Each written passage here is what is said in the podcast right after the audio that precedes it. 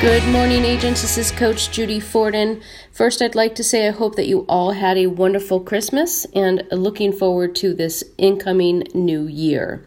Speaking of new year, it is a new month coming up, January. So we need new commitments for January in our mini business plan. It's that time again. So I want you to think really hard. I want you to think about what you want to happen in your January. How much time will you commit to getting the job done? How many hours are you going to prospect? How many contacts will you make? How many appointments are you going to go on? How many listings are you going to take? How many are going to sell? How many of those buyers that you had that said that they were going to wait till after the holidays are actually going to do that commitment and get into contract in January? So, you guys know the drill. I've been sending these out now for quite a few months.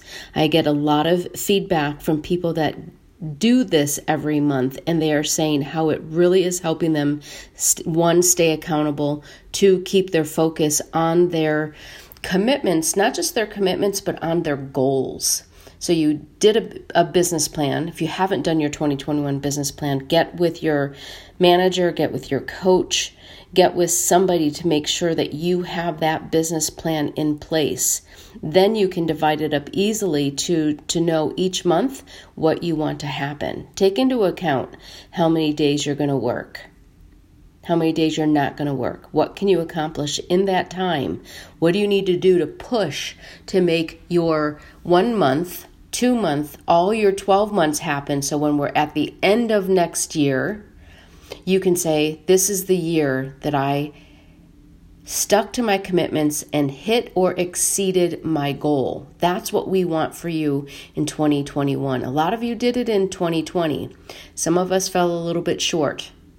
So we don't want anybody falling short this year. Let's get started really strong. Get this calendar put together, get your mini plan put together to make sure that you start out January, start out 2021 the strongest that it can be. Because remember, your job isn't getting easier, you're just getting better. So get those plans together and get started strong.